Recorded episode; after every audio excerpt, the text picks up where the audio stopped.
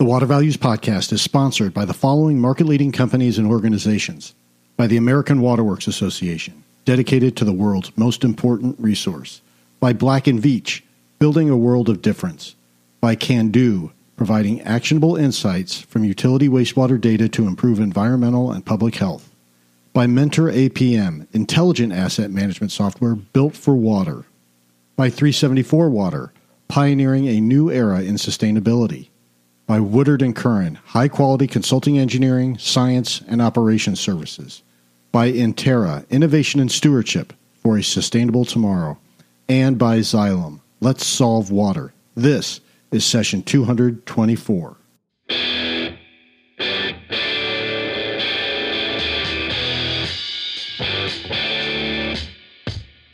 Welcome to the Water Values Podcast. This is the podcast dedicated to water utilities, resources, treatment, reuse, and all things water. Now, here's your host, Dave McGimsey.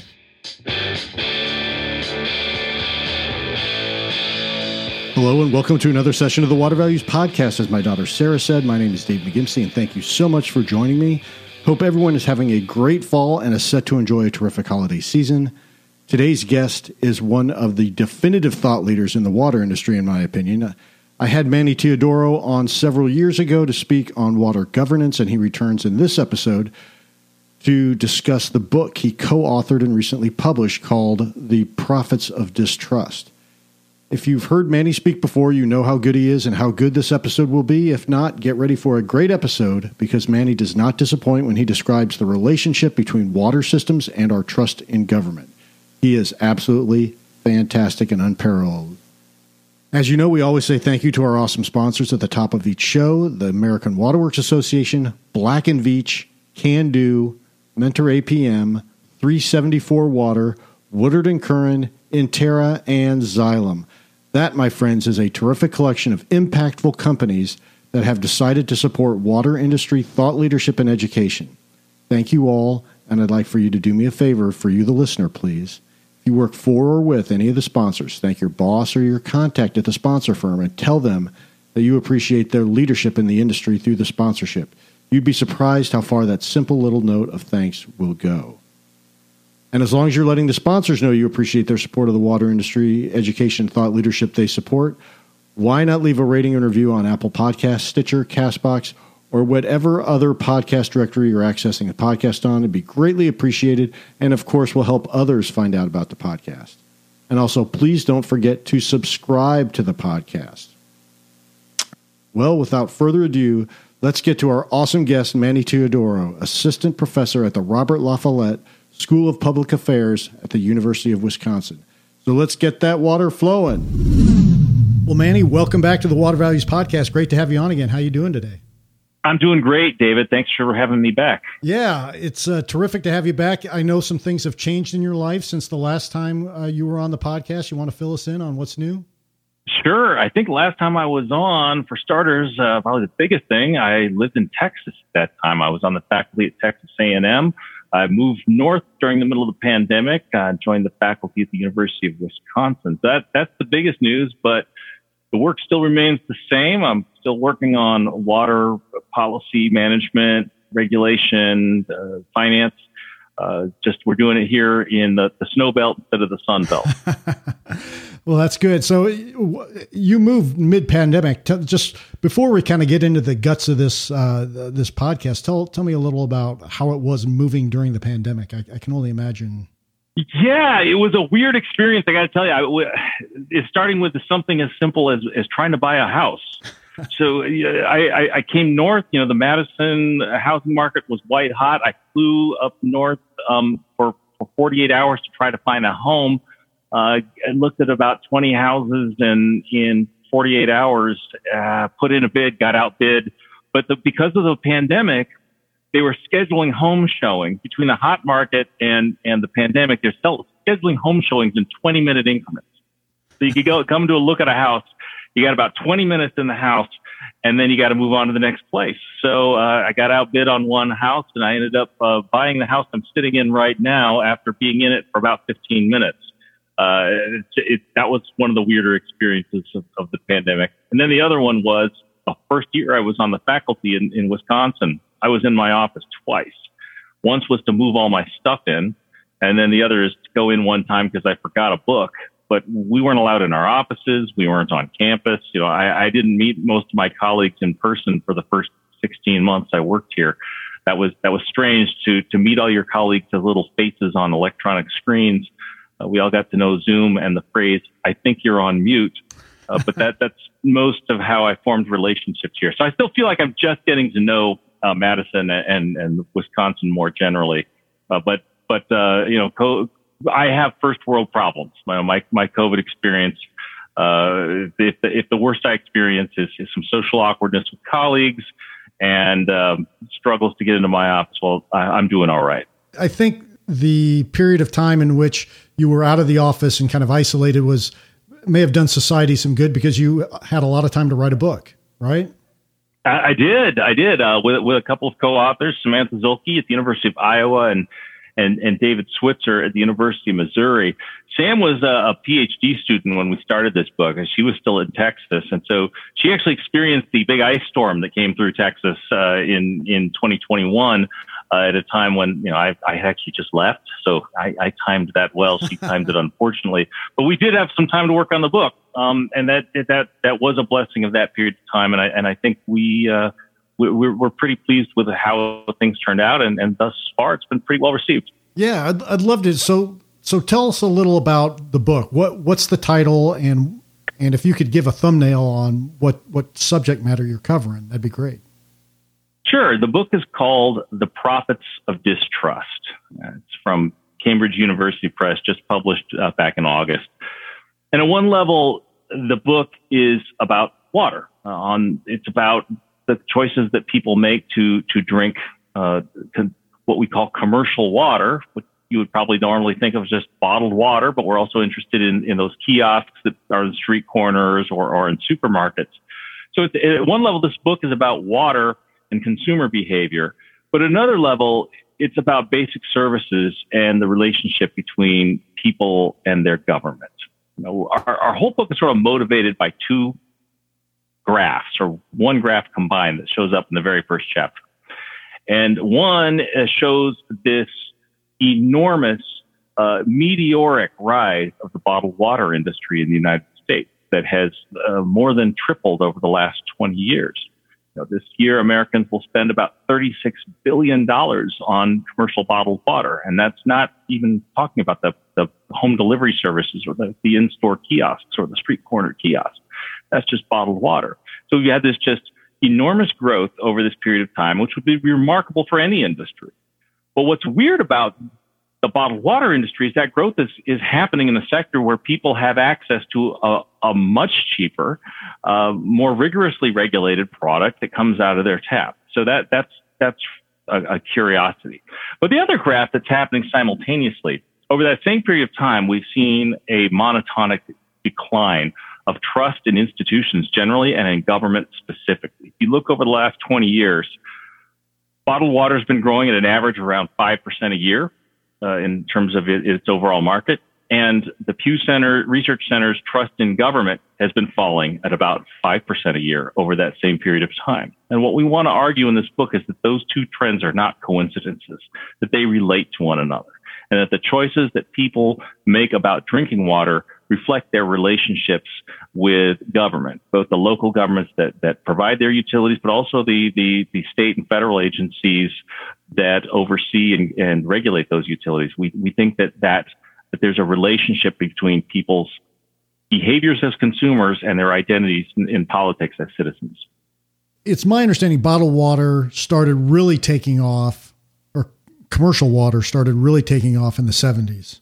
Well, I would put it a little bit later. I mean, okay. I think it, it, I think it emerged as a as a product perhaps in the 1970s, but it didn't really start to take off in a big way until the 1990s. Okay, that's uh, fair. That I, I, and I'm just kind of curious. Does the book cover because the 70s you had Watergate, where that's one uh, event that created distrust in the government. Granted, that's the national government versus mm-hmm. local governments that operate utilities. Uh, but but the, the the idea would still be out there. And it also was the decade in which the Clean Water Act and the Safe Drinking Water Act were adopted. That's a really good point. Um, that is, we didn't go back that far in terms of tracing the emergence of the bottled water industry. Uh, but but you're right. I mean, uh, trust in governments waxed and waned over a long period of time. Um, but it, it's reached historic lows at this stage, at least during the, the during the polling era. Uh, and and we we think that that decline is ha- it has a relationship with the growth in the bottled water industry. You know, you know look, what we want to say is is again, at one level, it's about water, but at another level, it's really about basic services. And we want to argue that water is about as basic a service as you're going to get. It's, it's this literally essential service, this, this product that comes um, into our homes. Uh, we rely on it. We literally cannot live without it. Uh, and governments really from the beginning of time have established and maintained their legitimacy on their ability to provide for basic people's basic needs. Uh, that's not a revolutionary idea. It's right there in our Declaration of Independence. Right? If governments gain, their legitimacy by providing for people's basic needs, they lose their legitimacy by failing to provide for those basic needs. So uh, we, you know, we want to argue that these two things you know, coincide and that the people who are least trustful of, of government are also the most likely to drink commercial water. Why are the people that are most likely to distrust government the largest consumers of commercial water? Yeah, well, it, it's a deep and, and, complicated question to answer, but what what it boils down to is that that drinking tap water is in some ways the ultimate act of faith in government. Uh, if your local government is your water provider, which is the case for about 85% of Americans, then you are taking into your body something that your local government made. That's a, that's a profound act of faith. Even if you serve, even if you live in a place that's served by an investor owned utility, that investor owned utility operates under a pretty sophisticated regulatory regime that is all established by government. So even if my, my water utility is private, drinking the water that comes from my tap is still an act of faith in government. So why do we see this relationship between trust in government and, and uh, drinking water? Well, it, it, comes from a couple of things. One is, is that when people have direct experiences, first and most obviously, people who have direct experiences of tap water failure trust their tap water less. That's not especially profound or, or uh, surprising, right? If you've had a lot of water main breaks in your neighborhood, you come to doing boil water notices, you come to distrust the water. But the, one of the more surprising things we find is that is what we call the hyperopic effect or hyperopia. Well, hyperopia is that that uh, condition where you see things in the distance better than you see things close up. You're farsighted. Uh, you know, you have to go get glasses to correct that farsightedness. Well, we, we see hyperopia with tap water. Everybody who's listening to this podcast knows about the Flint water crisis most of the people who haven't aren't listening to this podcast know about the Flint water crisis. People across the world know about the Flint water crisis. One of the surprising things that happened with Flint was not that people in Flint started drinking bottled water, but rather that people around the United States started drinking bottled water and started questioning their relationship with their own utilities as a result of something that happened in Flint. So it's not just what you experience personally, but also what you observe elsewhere and, and maybe the most surprising thing was that the chief vector of that distrust was not geographic space, but rather social identity. I'll explain what I mean by that. When the Flint water crisis happens, bottled water sales go up around the country. People start distrusting their own tap water, but they start distrusting it most in the places where people were socially most similar to the people of Flint. So it's low socioeconomic status, uh, racial minor and ethnic minority populations that responded most strongly. So it's not so much how far I am from a place where a drinking water failure occurs, but rather the degree to which I can identify with the victims of that failure. So what's happening here?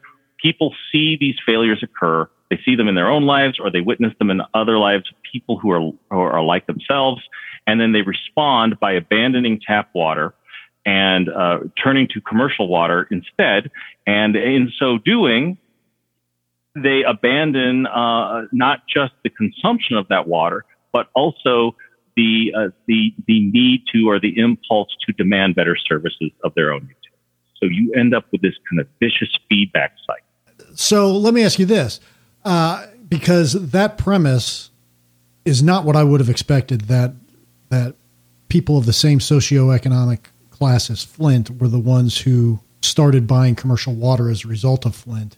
I would have thought people that were more economically well off would be the ones to do it because you look at you know you go to the store and you see uh, you can buy the ionized water you can buy yeah. all the all the crazy kind of designer waters that are now lining the supermarket shelves. No, it's totally counterintuitive in that sense. I think for those of us who who you know, like I see, I'll speak for myself. 20, 25 years ago, when I first started encountering bottled water in large numbers, I thought it was weird, right? I think a lot of us looked at that and thought of it as kind of this novelty. Well, it's a sign that people have too much money because why are you going to go pay the equivalent of $2 a gallon for uh, a little bottle of Aquafina when you can get a penny a gallon coming out of your tap that, that it was weird. And so look, you know, there's a lot of weird luxury goods in the world. There's a lot of things that people buy as status symbols or because they have money that to spend and they, they think it's better for them somehow. But the surprising thing in the data we find, and uh, lots of other researchers have found the same thing.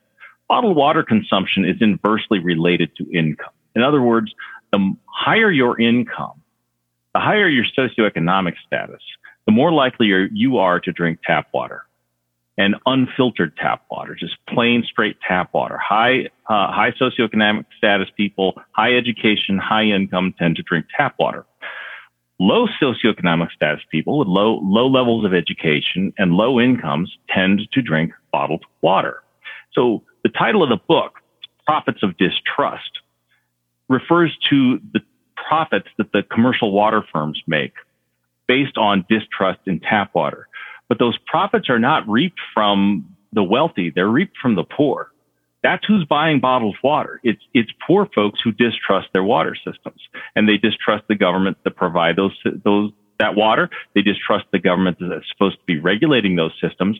And we see differences in behavior even within a single community where everyone's got the same water source but the higher income folks will drink the tap water and the lower income folks will drink bottled water.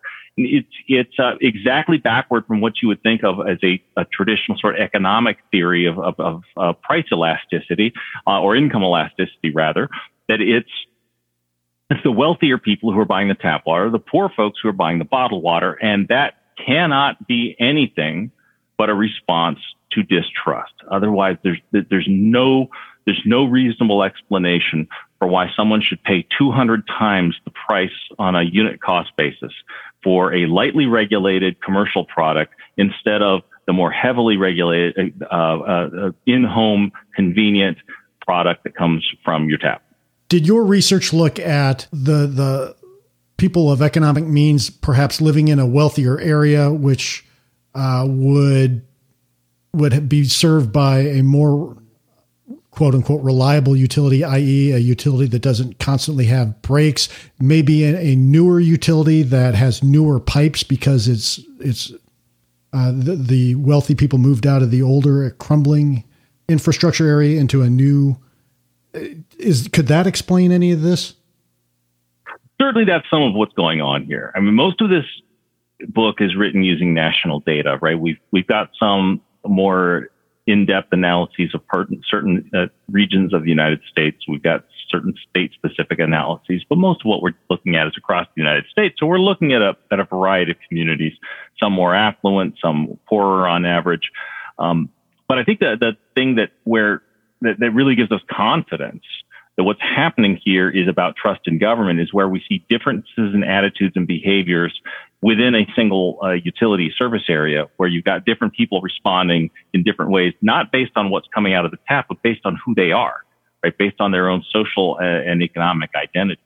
But no, you're absolutely right. Look, we don't think people are making up their uh, fear of tap water there are problems out there. And if you live in a community that's had a lot of problems, you're going to be more distrustful. The, the people are not crazy uh, with, with, this stuff, but we do think that what's, what's surprising again is this sort of vector of distrust. That is that people who identify with uh, places where those failures occur change their behaviors in ways that don't necessarily reflect conditions in their own communities. You know, we're all Flint now Anybody who works in the water sector, you're talking with someone over casual conversation, the Flint water crisis is going to come up. Nowadays, it's also Jackson, Mississippi. These these are very high profile events, and that's what people associate with uh, with tap water in the United States, and that's not fair. To the people who run the water systems because most places are not Flint or Jackson. Most places are doing really well, but that's the perception, and our and our book is really about those perceptions, it's, and it and it, it those perceptions flow as much along identity lines as they do along you know source water quality lines. So it's the people who identify, who, who can see the victims of, of water failure in themselves and, and adapt accordingly. So uh, those folks will withdraw from the tap water uh, utility and start paying for this much more expensive private product. And I want to I want to emphasize this too. When they do that, when a consumer chooses what what we would call exit, you know, they choose to exit tap water and, and choose bottled water instead. What it means is they are also choosing not to voice. And I want to I want to take a second to unpack that, Dave, because it's so important. Absolutely. Yeah. If I'm unhappy with my drinking water, I have a because it's coming out of my tap. I have two choices, or I guess I have three choices. One is I can shut up and take it, right, and just live with the fact that I I don't trust what's coming from my tap. The other choices I have are to uh, to to complain to my utility and say, uh, hey, you guys need to do better. I don't like all the main breaks. I think the product coming out of my faucet tastes funny and I don't trust its quality.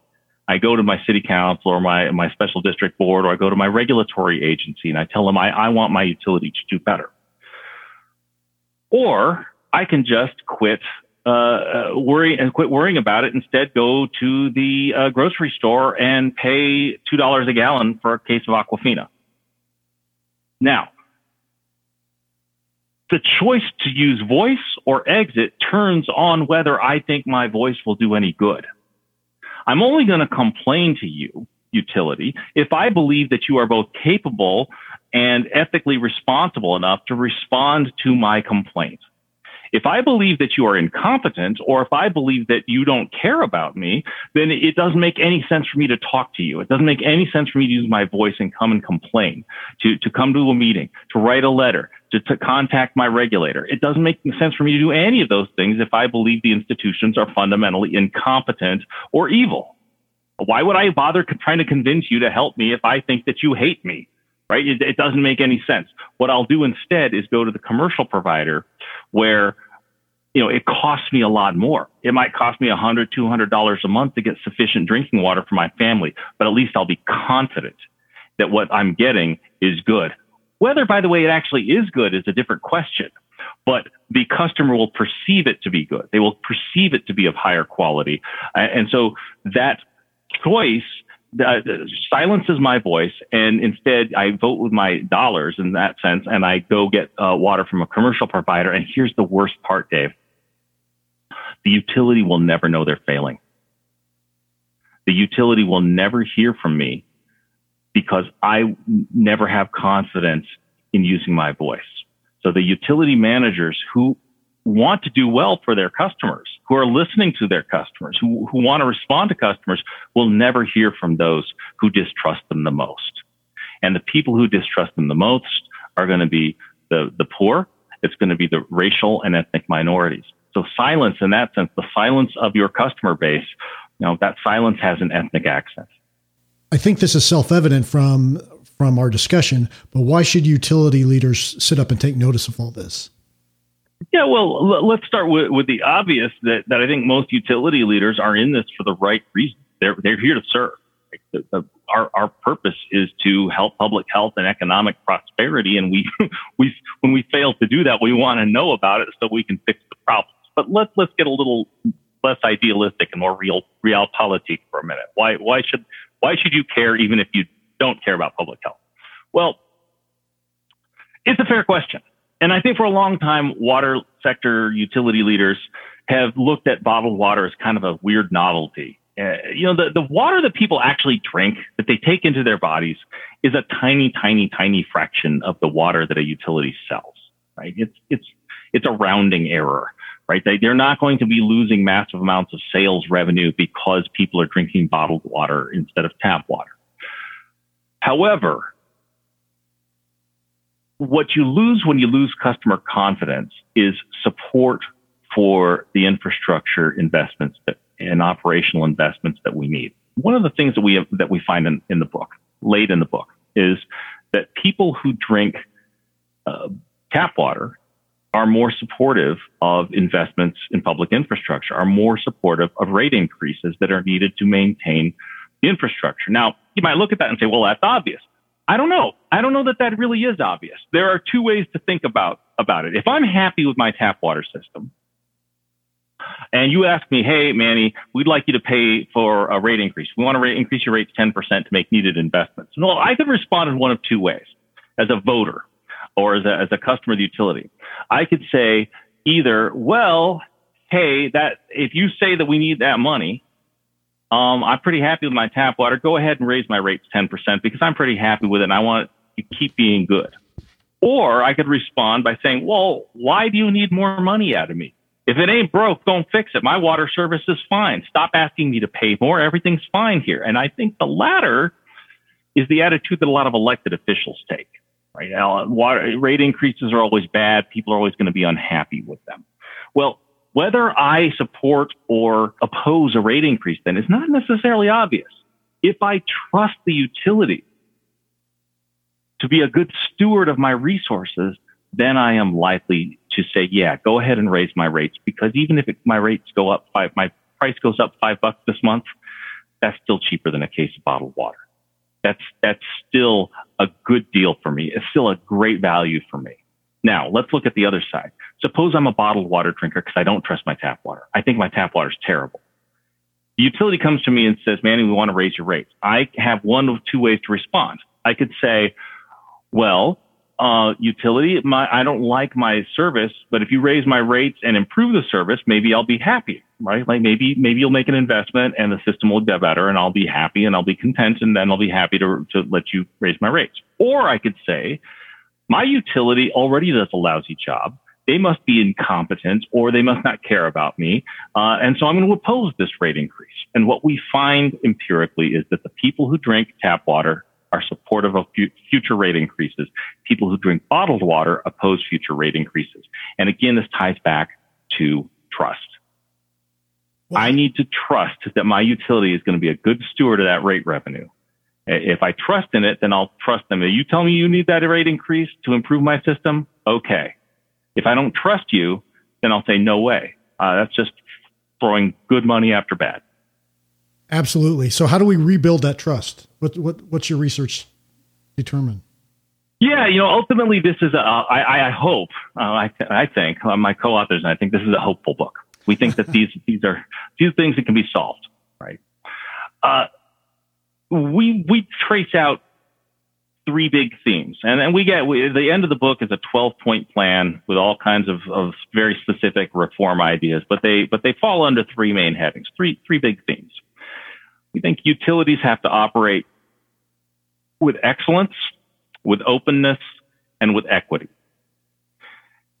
And I want to start with excellence. Excellence is the single most important thing we can do for trust and and also for affordability. You know, I think historically, I shouldn't say historically. I think it, typically when we get into conversations about what we should do to manage our utilities and the policies we should adopt, we set up this this conflict between high quality and uh, and affordability. We worry that if we if we make these systems too good, they'll become expensive and people can't afford them. Well, what our research demonstrates is if the water quality and if the service quality is not excellent, people are still going to spend their money, but they're going to be spending money on bottled water instead. They're going to be spending money on these commercial products instead. So building trust has to be excellent. It has to be excellent for everyone and it has to be excellent everywhere. That, that's the other key thing. It's not enough for, for my utility to be good. In order to build trust, utilities everywhere have to be good. We, we, we can't afford to allow other systems to fail as long as ours are good because uh, that, that hyperopia uh, takes root. People who, who see disasters elsewhere will, uh, will, will respond locally based on things that happen far away. So excellence is number one. Um, let me get into what that means. I, am not going to get into the 12 point plan because we we don't have all night on your podcast. But uh, let me just talk about the one far and away single most important thing we can do uh, to achieve excellence is consolidation. You know, 50,000 community water systems in the United States operated by tens of thousands of separate organizations. That fragmentation causes all kinds of problems small systems are undercapitalized, they have insufficient uh, expertise, and every time one of those small, under-resourced systems has a failure, it undermines the trust everywhere else in, in the United States. So we have to clean up small system problems. They they they pray, they, they, cause uh, problems for the most vulnerable populations of the country, and they they seed and sow distrust everywhere. The other thing I'll say about excellence um, probably could be a topic of a whole other podcast is aesthetics. We need to take aesthetics seriously. One of the findings that emerges throughout our books, uh, throughout our book, is that uh, utility customers trust their noses, they trust their taste buds, they trust their eyes. They aren't reading your consumer confidence report. They're looking at what's in their glass. How does it taste? How does it look? How does it smell? You know, I think there's a tendency for a lot of folks in the water sector to think of aesthetics as an afterthought, right? If they think of it at all. They're, they're, they're oriented around the health regulations of the Safe Drinking Water Act. And that's appropriate, right? We, we need to take those health, those, those health regulations very seriously. But our book includes a call for us to take those secondary standards seriously too. That the aesthetics matter because the aesthetics is, is, is where people are making their, their consumer decisions as much as anything. Yeah, we need to make sure that there's no coliform contamination, but we ought to also make sure that the pH and, is good and there's not too much iron in the water that's going to make things look kind of rusty. That we need to take those aesthetic conditions seriously under excellence as well. Openness, openness. We need to to uh, open wide and dredge deep the channels of communication with our customers. You know, the utilities are are especially water and sewer systems are literally buried, so people don't think about them until there's a disaster. We need to be uh, much more open with our customers. That means uh, letting them know about the condition of that infrastructure. When people drive down the street, they know there's a pothole. When they drive over or under a bridge, they can see whether there's rust or chunks of concrete falling off. So they know about the condition of that infrastructure. They can't see the buried infrastructure. So we need to find ways to make those invisible things visible, find ways to communicate to our customers how, uh, how hardworking and creative the people of the water sector are. So we think that there's a couple of things you can do there. One is uh, u- utility report cards. We, we think that there should be something much more accessible than a consumer confidence report. We think we should be telling people about the condition of their infrastructure in a way that makes it visible. So we can tell them things about you know, what's your replacement rate? Is it going to take you a thousand years to replace the water mains in your community, or will it take you 50 years? Right? One of those is a better answer than the other. Uh, we need we need to communicate those things to the public. We also uh, we argue for uh, active outreach um, rather than simply creating channels that that expect the customers to to reach out and or to, to tell us when they're having problems. We think we need to reach out to them and ask about their views on their water system. So that means scientific surveys. It means going out proactively to engage with the public instead of just sitting back and waiting for them to talk to us. Because remember, the people who trust the water sector least are also the least likely to ever say anything to anyone who runs a utility. So we got to to listen for those voices uh, who otherwise wouldn't speak. And then the last one is equity. Equity is uh, by that we mean you know water service has to be open and it has to be uh, excellent for everyone. So how do we do that? Well, we want to build distributional considerations into our decision making. Uh, people who have a technical background and, and think about how to design good public policy and how to engineer good water systems, we tend to think in terms of averages and medians. We tend to think about whether something is cost beneficial on average. Well, there could be policies that are good decisions on average, but are bad decisions for vulnerable people. Or there could be decisions that are, that are vice versa. They're bad decisions maybe on average, but they're good for vulnerable people. And we need to build those equity considerations into how we make our decisions. So we take, we need to take into account distributional impacts of decisions that we make. I'll give you just a very obvious and simple example. Something like stormwater management. So we're going to build stormwater infrastructure. Well, we could design a storm sewer system and realize, well, gosh, if, if we build a system in a way that's going to protect our entire city, it's going to be extremely expensive. Uh, and on average, the, you know, the average customer the average resident of our city is not necessarily going to come out ahead. But if it turns out that the most flood prone parts of our community are also the poorest parts of our community, well, maybe we need to reconsider that because what we're really saying is on average, maybe things aren't cost beneficial to build these flood control, uh, uh, these flood control facilities. But if for the poorest people in our community, it is advantageous to them, it cost beneficial to them, maybe we need to think about that. And we talk about some examples in the book about where, where uh, utilities or organizations have taken these kinds of distributional considerations into account when making their decisions.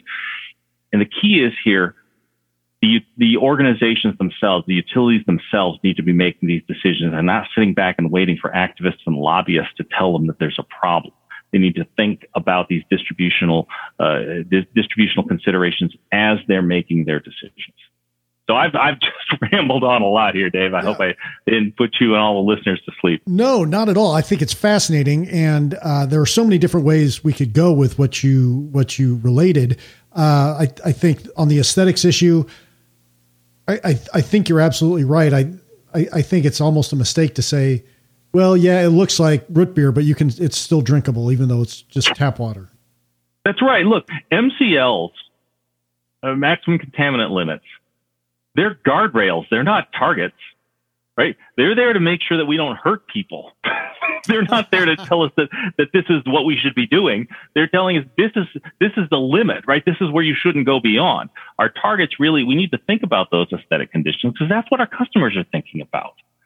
Yeah. It, it's very clear in the data that people who think that their, their tap water tastes weird are going to go ahead and, and drink bottled water. And, and I guess when we think about the costs of that, well, gosh, if we, if we end up spending a little more to treat our water in a way that takes care of some of the aesthetic problems, maybe, maybe a little less hardness, maybe, maybe a, more balanced pH. Do we have to do that? Hmm, no, not according to the law. We don't have to do that. But if we want to win our customers' confidence, we will do, do those things. Got it. The other thing I'd like to ask about is consolidation. It's your number one element, uh, number one item in your 12 point plan. Do you have any strategies for how to achieve consolidation? Yeah, you know, it's a, it's a hot issue and a lot of folks are taking it up. Uh, there happily, there are a lot of different ways that you can get after consolidation. You know, there's a lot of different models my co-authors and I are ultimately agnostic. Uh, this is a big, diverse country, and we think different approaches can work in different places. I mean, the, the most obvious and traditional way to think about consolidation is is physically intertying systems and you know, sort of merging two utilities into a single one, whether it's like a, a city government utility taking over a neighboring area, or maybe creating some kind of a regional authority and those those systems can work. Uh, those arrangements can work, and uh, where where it's physically possible to intertie, that's great. However, I think there's a growing recognition that physical interconnection is just the beginning of the idea of consolidation, and really the the main constraints in these systems, in a lot of ways, are organization, technical, managerial, financial capacity to run these systems you don't need to be physically intertied to run a lot of different water systems. And so one of the ways you can do that is creating kind of a regional authority that runs lots of water utilities. That could be a public agency. However, there are also uh, private ownership models. There are uh, investor owned utilities that can uh, consolidate systems. A lot of utilities, some of the biggest in the United States, run on this model where you've got a single organization that runs lots of small utilities scattered across a large geographic area. You can also do it under a nonprofit co-op model. You know, some of these systems work very well. Some of them don't work as well as others. Um, as I as I said, uh, it's a big, diverse country, and in some, we sh- it should not surprise us that some models work better in some places than others. Yeah, I, would love to have you back on at some point so we can uh, flesh some of these ideas out and, and maybe go through more of the twelve point plan uh, as as time goes on. Um, but but for our purposes today, you've I it's been a great conversation, Manny. I've really enjoyed speaking with you. I before we say goodbye, do you have a leave behind message that you want to make sure you get out to the listeners?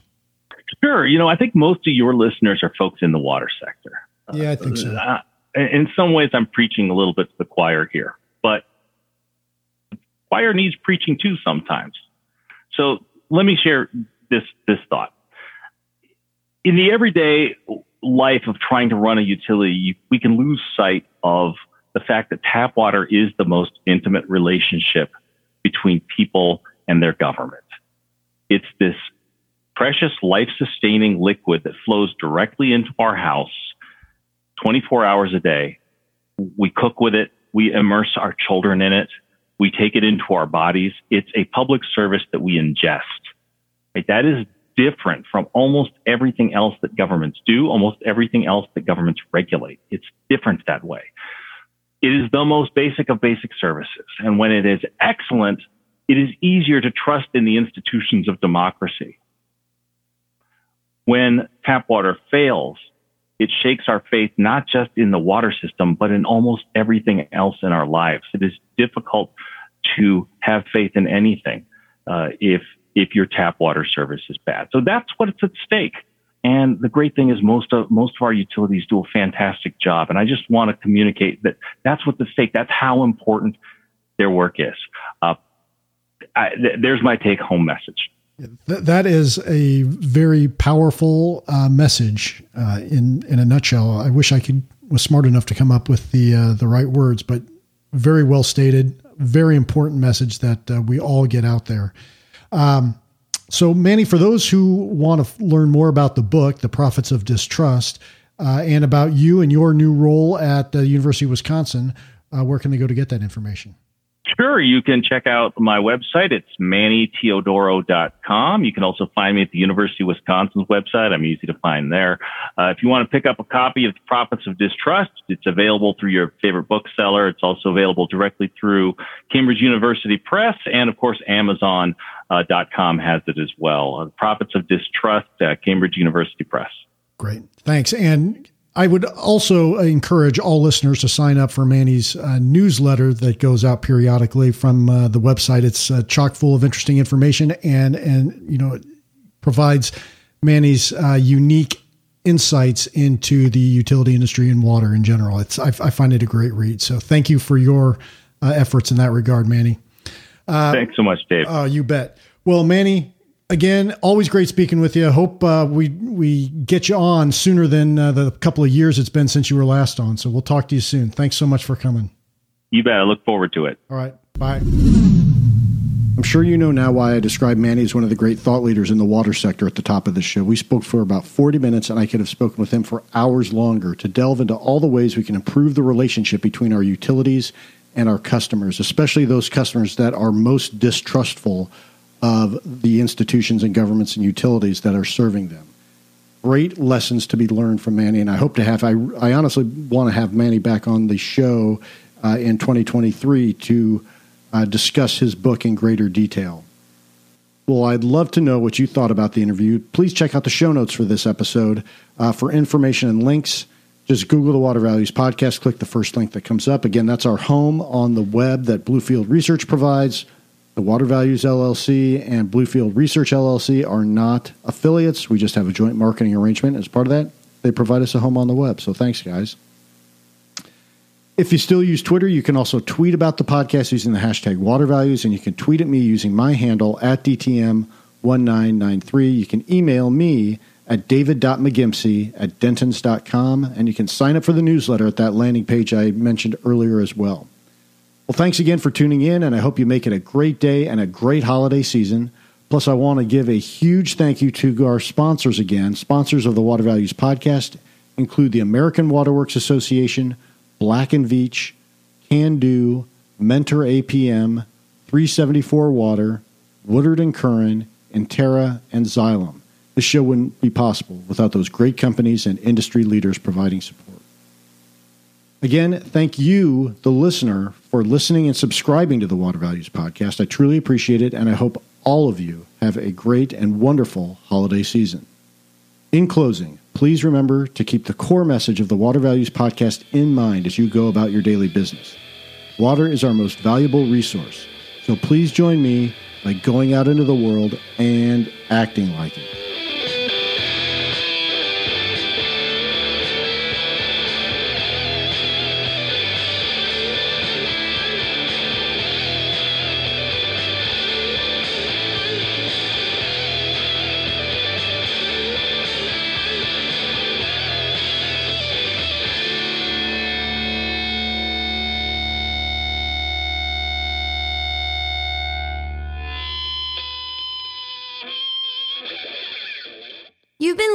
To the Water Values Podcast. Thank you for spending some of your day with my dad and me. Well, thank you for tuning in to the disclaimer. I'm a lawyer licensed in Indiana and Colorado, and nothing in this podcast should be taken as providing legal advice or as establishing an attorney client relationship with you or with anyone else. Additionally, nothing in this podcast should be considered a solicitation for professional employment. I'm just a lawyer that finds water issues interesting and that believes greater public education is needed about water issues. And that includes enhancing my own education about water issues because no one knows everything about water.